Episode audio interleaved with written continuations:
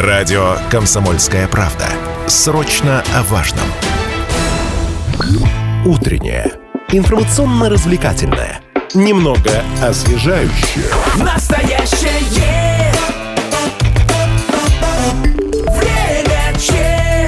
Здравствуйте, в эфире программа «Ваше право» и ее ведущий Михаил Кузьмин. За последнее время, собственно, вот существование вот этого закона 115 ФЗ, а именно с 2001 года, то есть мы понимаем, что это ну, некая такая ситуация, когда либо это называется война с банками, либо это все-таки война где-то с обналичкой и так далее. То есть вот о том, о чем все-таки этот закон, как он влияет на физических лиц и на предпринимателей, поговорим сегодня с гостями в нашей студии. В гостях у нас сегодня консультант по налоговой и финансовой безопасности, директор компании «Уральский бухгалтер» Марина Назарова. Здравствуйте, Марина. Доброе утро. И руководитель юридического отдела Центр арбитражных решений, юрист Андрей Ильин. Здравствуйте, Андрей. Доброе утро. Давайте все-таки начнем с того, все-таки вот этот э, 115 ФЗ, да, то есть федеральный закон. Претерпел, насколько я знаю, вот, Марин, вы сказали, 104 аж поправки. То есть вот с этого момента, да. Причем сегодня этот вот закон, то есть он прям будоражит не только предпринимателей, но и физических лиц. Давайте про то, с чем мы сегодня живем и с чем сталкиваемся, Марин. Да, э, закон жестоко ограничивает действия по обналичке,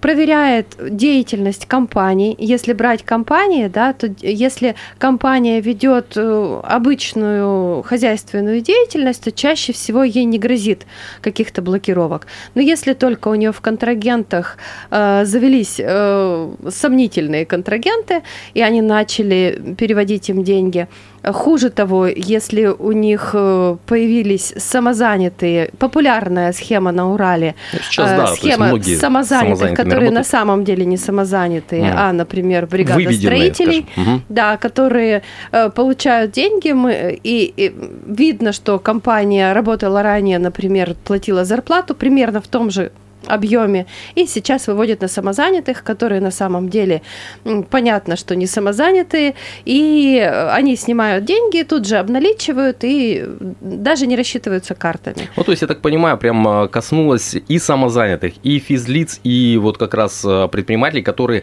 стараются, ну, вроде как сэкономить на налогах, да, то есть вывести штат где-то в ИПшники или в самозанятый, платить им зарплату, как, собственно, и платили, только вот на самозанятый. И в итоге получают, ну, вот некую схему, а, которая прозрачно становится как для налоговой инспекции, да, так и для банков, да, которые, собственно, и стопорят вот это все дело. Давайте вот, Андрей, с точки зрения, может быть, цели закона, да, то есть вот немножко а, про то, то есть э, кто контролирует, что контролирует, и самое главное, может быть, э, соответствует ли это целям, или это некий уже перегиб становится, ну вот в какую-то другую сторону. А, Михаил, а, получается, цели закона а, избавиться от, э, получается, денежных средств, которые у нас на рынке гуляют в виде э, наличных денежных средств, то есть нигде не учитываются, с них не платятся ни налоги, получается. Ну вот данный закон и как раз направлен на то, чтобы избавиться от этих денежных Ну, то есть, средств, да, да, то, и что вывести. непрозрачно было, то есть все надо подучесть, все надо показать и платить с этого все налоги. Опять же, вот вопрос какой, то есть э, мифы, да, то есть вот немножко об этом. Марин, вот вы говорили, что есть некие даже мифы вот э, у нас э, на рынке, то есть банк может ограничить любые операции по счету без предупреждений и всяких оснований. То есть насколько этот миф, он реально существующий, во-первых, да, и с точки зрения его, ну вот логики. Ну действительно банку выгодно, что ли, взять вот так вот стопорнуть операции, там, физлица, предпринимателя какого-то. Это же клиенты. Как раз банку э, выгодно работать с клиентами. Да. Но банку выгодно работать, чтобы клиенты у него были белые и прозрачные. Мгм. Так как банк э, прежде всего рискует своей лицензией. Э, С 2014 года мы как-то с Михаилом смотрели на статистику, э, какое огромное количество лицензий у банков было э, отобрано. Да, да. Поэтому банку сейчас остались банки самые осторожные, и, соответственно, им они вынуждены проверять все сомнительные операции. То есть Центробанк очень жестко за этим следит. Если вдруг банк не передал эту информацию, тогда, собственно, лишают лицензии банка. Кроме того, у нас есть еще служба финансового мониторинга. Это настоящая финансовая разведка. Разведка, которые собирают все сведения о том, если вы перечислили деньги, если э, эти деньги сразу же ушли э, физлицу, и физлицо тут же в этот же день 100% или 90% обналичила эти деньги. Угу. Эта операция становится подозрительной. Ну и тогда, может быть, с точки зрения рисков вообще, вот, э, Андрей, какие риски для кого существуют, вот если вдруг что-то, да, там, сомнительное, я не знаю, недобросовестное какое-то? А, для юридических лиц, индивидуальных предпринимателей а, суммы вот, э, вывода таких денежных средств, а, ну так скажем, до миллиона и выше. Ого, То, это штрафы такие, да? Нет, это не штрафы, это именно э, маркер, э, ага. когда именно служба финансового мониторинга смотрит э, на операцию. Угу. Для физлица это 400 тысяч до 400 тысяч, э, то есть ну, денежные средства можно... Ну, то есть если эта сумма проходит, то есть она автоматически ставится банком на галочку, а что это за сумма, правильно понимаю? По сути, да. Угу. И тогда вот смотрите, а, да, мы получаем а, где-то ограничения по операциям, или как это происходит? Или вот просто глушат все расчетные счета, и теперь, в общем, распоряжаться своими деньгами мы не можем. Причем и банковские карты, насколько я понимаю, все остальное. Или как? Ну, на самом деле, если вы переводите по реальной своей операции миллион и выше, и если эта операция ваша стандартная, вы ранее переводили э, физли, э, физлицу, ну не физлицу, юрлицу, которое прозрачное, которое тоже деятельность его понятна, рисков немного. А если вы переводите даже 100 тысяч, но э, есть такое понятие веерная обналичка, когда mm-hmm. проводят операции э, множеству физических лиц, которые тут же снимают эти деньги. Это тоже под прицелом, потому что все слышали сумму 600 тысяч, пытаются э, эту сумму ее, да? да, дробить. Тут же мы вот переведем по 10 тысяч, но зато э, многим лицам, и тогда нас не поймают. Mm. Видно, видно все, видно все наши операции сомнительные. Тогда давайте вот немножко разграничим, то есть не сомнительные операции и сомнительные операции, да? То есть вот, например, э, компания там, ну, платит э, заработную плату на карту, то есть это будет автоматом подпадать под какое-то подозрение сразу или, или как? Если это заработная плата, нормальная mm-hmm. заработная плата с уплаченными налогами, то ничего, зарплатный проект чаще всего, ничего страшного не произойдет. Если компания платит налоги, если компания платит зарплату, эту зарплату показывает везде именно как выплату физическому лицу заработной платы, то все будет в порядке как раз. Ну а тогда, получается, попадают и пэшники, и вот самозанятые. Если вдруг э, вместо зарплаты пошли переводы куда-то вот, вот, вот на такое лицо, а, это это уже на галочке и уже отслеживается вплоть до Центробанка и его разведчиками, да, то есть и если что-то, ну вот не то, значит сразу блокировка счетов. Насколько вот эта блокировка счетов, Андрей, а, ну вот чревата, да, то есть для вот этого нарушителя?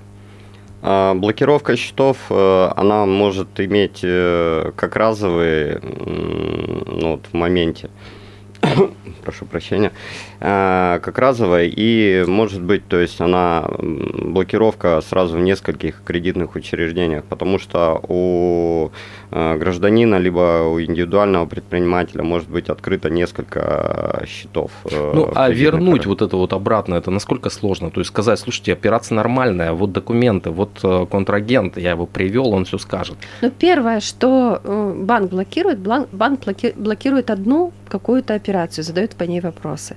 Э, если мы э, доказали нормальный характер Оборот. этой угу, операции, то тогда операция пройдет, скорее всего. Если действительно мы ничего не скрываем.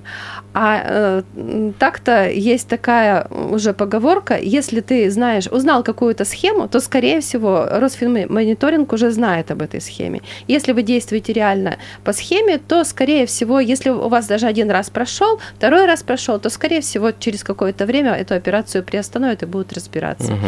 После чего, после блокировки одной операции, начинают блокировать э, дистанционное банковское обслуживание.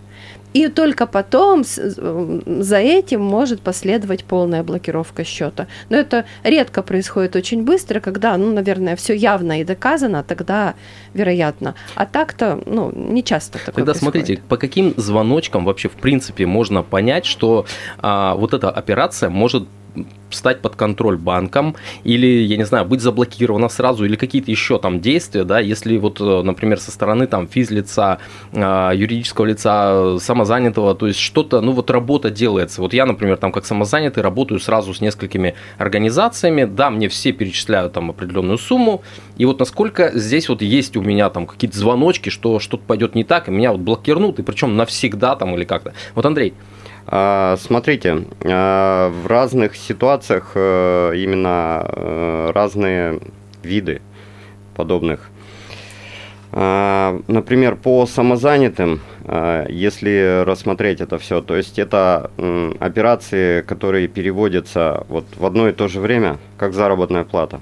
То угу. есть это сразу э, звонок сразу под, контроль, э, да? под, под контроль становится и одинаковыми суммами. Вот да. примерно одинаковыми. Угу, то есть, если э, гражданину переводят денежные средства хаотично, то есть э, нет э, никакой последовательности, невозможно отследить, то ну, его 100% никто не тронет. То есть и э, эти денежные средства, он сможет ими пользоваться всегда. Угу.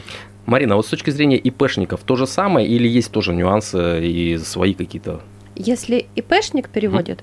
ну, практически то же самое. ИПшник и юрлицо – это практически м, одинаковые условия То есть требования, условия, они да. те же, да? Э, должны, не должны сниматься, хотя у ИПшников вроде бы есть, э, нет обязательства э, не снимать деньги, да. он может снимать, но банки давно уже ограничивают снятие наличных.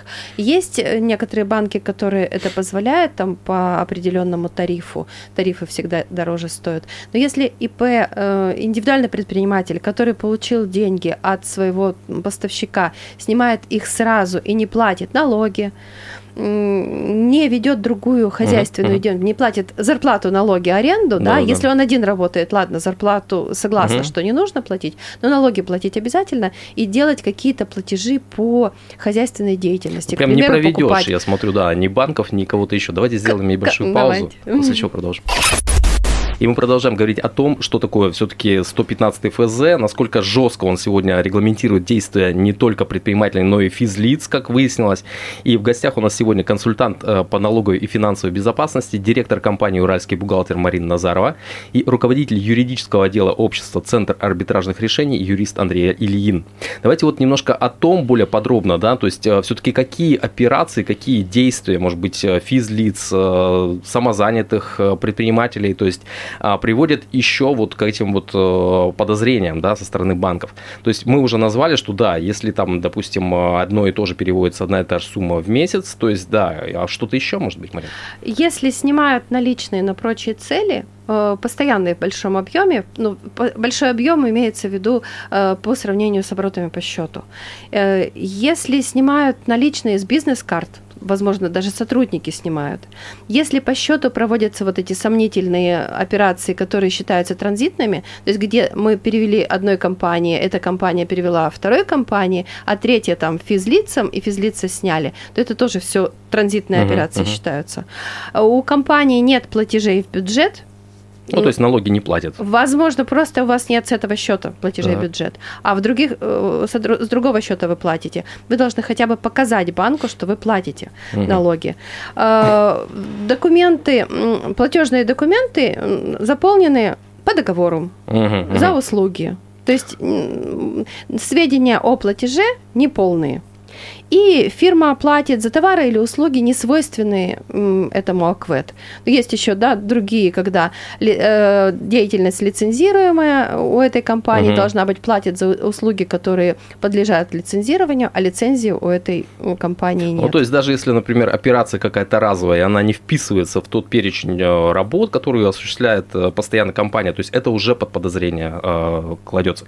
Я хочу напомнить телефон прямого эфира, по которому можно дозвониться к нам в студию, задать вопрос нашим нашим гостям. 7000 а, ровно 953, э, либо WhatsApp 7 908 0 953 953. Пожалуйста, дозванивайтесь и задавайте вопросы, интересующие нашим гостям.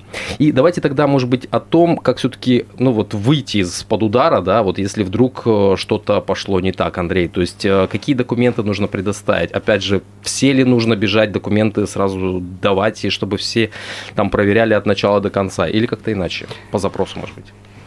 А, Расскажу на реальной ситуации, Так. которая была, ну, так скажем, не так давно, именно одним, с одним из самых крупнейших банков у нас э, в Российской Федерации. Сбер, что ли? Э, Нет, второй, второй по Так, ну значимости. давайте не будем пытать. ага. Да, а, получается, компания, а, в компании директор, учредитель, э, то есть одно и то же лицо. Это вот как раз тоже для банков очень галочка. галочка, да. А, Нежелательно, чтобы это было. Но у нас много таких компаний, они работают, причем довольно эффективно Мгм, работают. мгм. Есть э, такое положение, именно положение э, в федеральном законе об обществах с ограниченной ответственностью, что участники имеют право раз в год э, получать распределенную прибыль. Ну да, А, дивиденды компании. выделять тогда. Да, то есть директор, учредитель, одно и то же лицо, у него открыт счет в банке, то есть как физлица. Мгм. С компании переводится денежный средств, хотя на компании а, счет э, совершенно в другом банке. Мгм. А, переводятся денежные средства в качестве распределенной прибыли. То есть э, есть протокол, э, точнее не протокол, решение единственного участника Ну, распределении все по прибыли. форме, да. Да, все Мгм. по форме. Э, Соответственно, денежные средства из того банка уходят, а, то есть банк пропускает операцию, а банк э, уже физлица, физлица принимающий, то есть тормозит операцию. Что такое? Непонятно, пошли разбираться, то есть поговорили. Они э, как бы при беседе в операционном офисе э, к нам вышел, э, так скажем, заместитель э, управляющего данного офиса и открытым текстом сказал, ребята, 115 Мгм. Мы ничего сделать не можем, служба безопасности, Так. то есть... э, И все. Деньги а, зависли. мы Мгм. задаем вопрос, что делать? Они, ну, не знаю, в данном случае закрывайте общество, там много куча вариантов, то есть, э, которые действительно противоречат закону, они не должны такого предлагать. Ну и самое главное, то есть бизнес это, в общем-то, все, да? То Да, да, по сути, по сути, э, так, э, но мы э, на следующий день подготовили грамотную претензию, досудебную претензию, потому что банк э, не имеет права э, денежные средства, которые принадлежат физлицу, то есть каким-то образом тормозить, использовать, э, блокировать, Мгм. э, еще какие-то операции. Э, Дали банку, то есть, соответственно, по закону о защите прав потребителей, это опять же здесь Так. пересечение идет. Мгм, мгм. То есть 10 дней на то, чтобы нам предоставили ответ. Банк, э, не дожидаясь 10 дней, то есть двухдневный срок, э, Разблокировал. э, разблокировал счет, то есть Мгм. гражданин получил благополучно свои денежные средства. Марина, а вот какие еще каверзные моменты здесь вообще в принципе могут быть? То есть это действительно вот что-то вот такое вот на усмотрение банка или действительно вот банк должен ну, четко выполнять некие инструкции, предупреждать, может быть, что да, будет счет заблокирован, не пропустится сумма и так далее? А, Банк, как правило, предупреждает, если операция ему показалась Сомнительной. сомнительной. Но э, следующая история из этого года. Э, Компания, которая только учреждена, она отгружает товар покупателю, причем по торгам. Э, Покупатель благополучно получает товар, но оплатить в крупном банке, который раньше не считался опасным, да, по 115 он ничего не боялся, но оплатить у них не получается. Мгм. То есть компания платит, э, платеж тормозится как э, сомнительный. М, Несмотря на то, что показали все накладные, все есть, но платеж у нас гулял, наверное, около двух недель. Ну вот это да. Нам его не зачисляли, хотя наш банк говорит о том, что компания э, с с нашей стороны нет никаких претензий к вам, а банк московский, от которого было перечисление, тот же самый подразделение того же банка, То есть там нам не раз не перечисляют. да. И еще и сомнительные операции теперь считаются, если у нас учредитель и директор моложе 23 лет, и у него там несколько компаний, Вот и сразу да. в этих компаниях от- открыто несколько счетов. М, Интересно. Это такое, сразу под подозрение проверяют этого. Ну вот смотрите, мы, например, а, понимаем, да, вот подозрительные сделки, там еще как-то, а как, э, во-первых, все-таки не попасть под это, да, может быть, сразу все документы э, принести в банк, сказать, слушайте, вот не трогайте меня, я нормальный. Или все-таки действовать надо, исходя из э, конкретных операций, и уже там реагировать. И опять же, как реагировать? Давайте вот об этом. Говорят, помогает, вернее, раньше, до 23 года помогало то, что если мы вдруг начали какую-то новую деятельность, нам должны, ну, к примеру, у нас приходила мелкими суммами всегда выручка, а тут должна прийти какая-то большая, мы заключили крупный договор. Если мы этот договор приносим в банк и рассказываем банку, то банк э, соглашается и проводит эту операцию. В этом году это может не сработать. В общем, Мгм. в этом году э, Ещё всё более да, все жестче, поэтому ну, пытаемся, да, банку показать, что у нас новый вид деятельности, банк должен пропустить. Но видите, вторая ситуация, может не пропустить банк плательщика. Хм. Давайте, знаете, вот немножко о том, вот э, когда все-таки совершаются операции за наличку. То есть это тоже ведь не исключено. То есть, например, там или ИПшник, который не обязан вести там бухгалтерский учет, у него нету, может быть, э, вот тех самых документов, которые обоснованием являются. Вот что тогда делать? Вот э, что здесь можно посоветовать? Давайте, Андрей Свасович. А, В данном случае можно посоветовать, э, ну, я так скажем, мы уже об этом говорили, а, оплачивать э, вовремя налоги, выплачивать заработную плату. Ну, то есть показывать, что кроме вот этой операции у меня ведется еще что-то, и я добросовестный. Да, э, еще также можно, сейчас банки хорошо это воспринимают, э, работа на маркетплейсах. Так. То есть э, это, если показываешь в банке, то есть при каких-то проверках, они э, уже видят, что компания реальная, и она работает. А, Далее.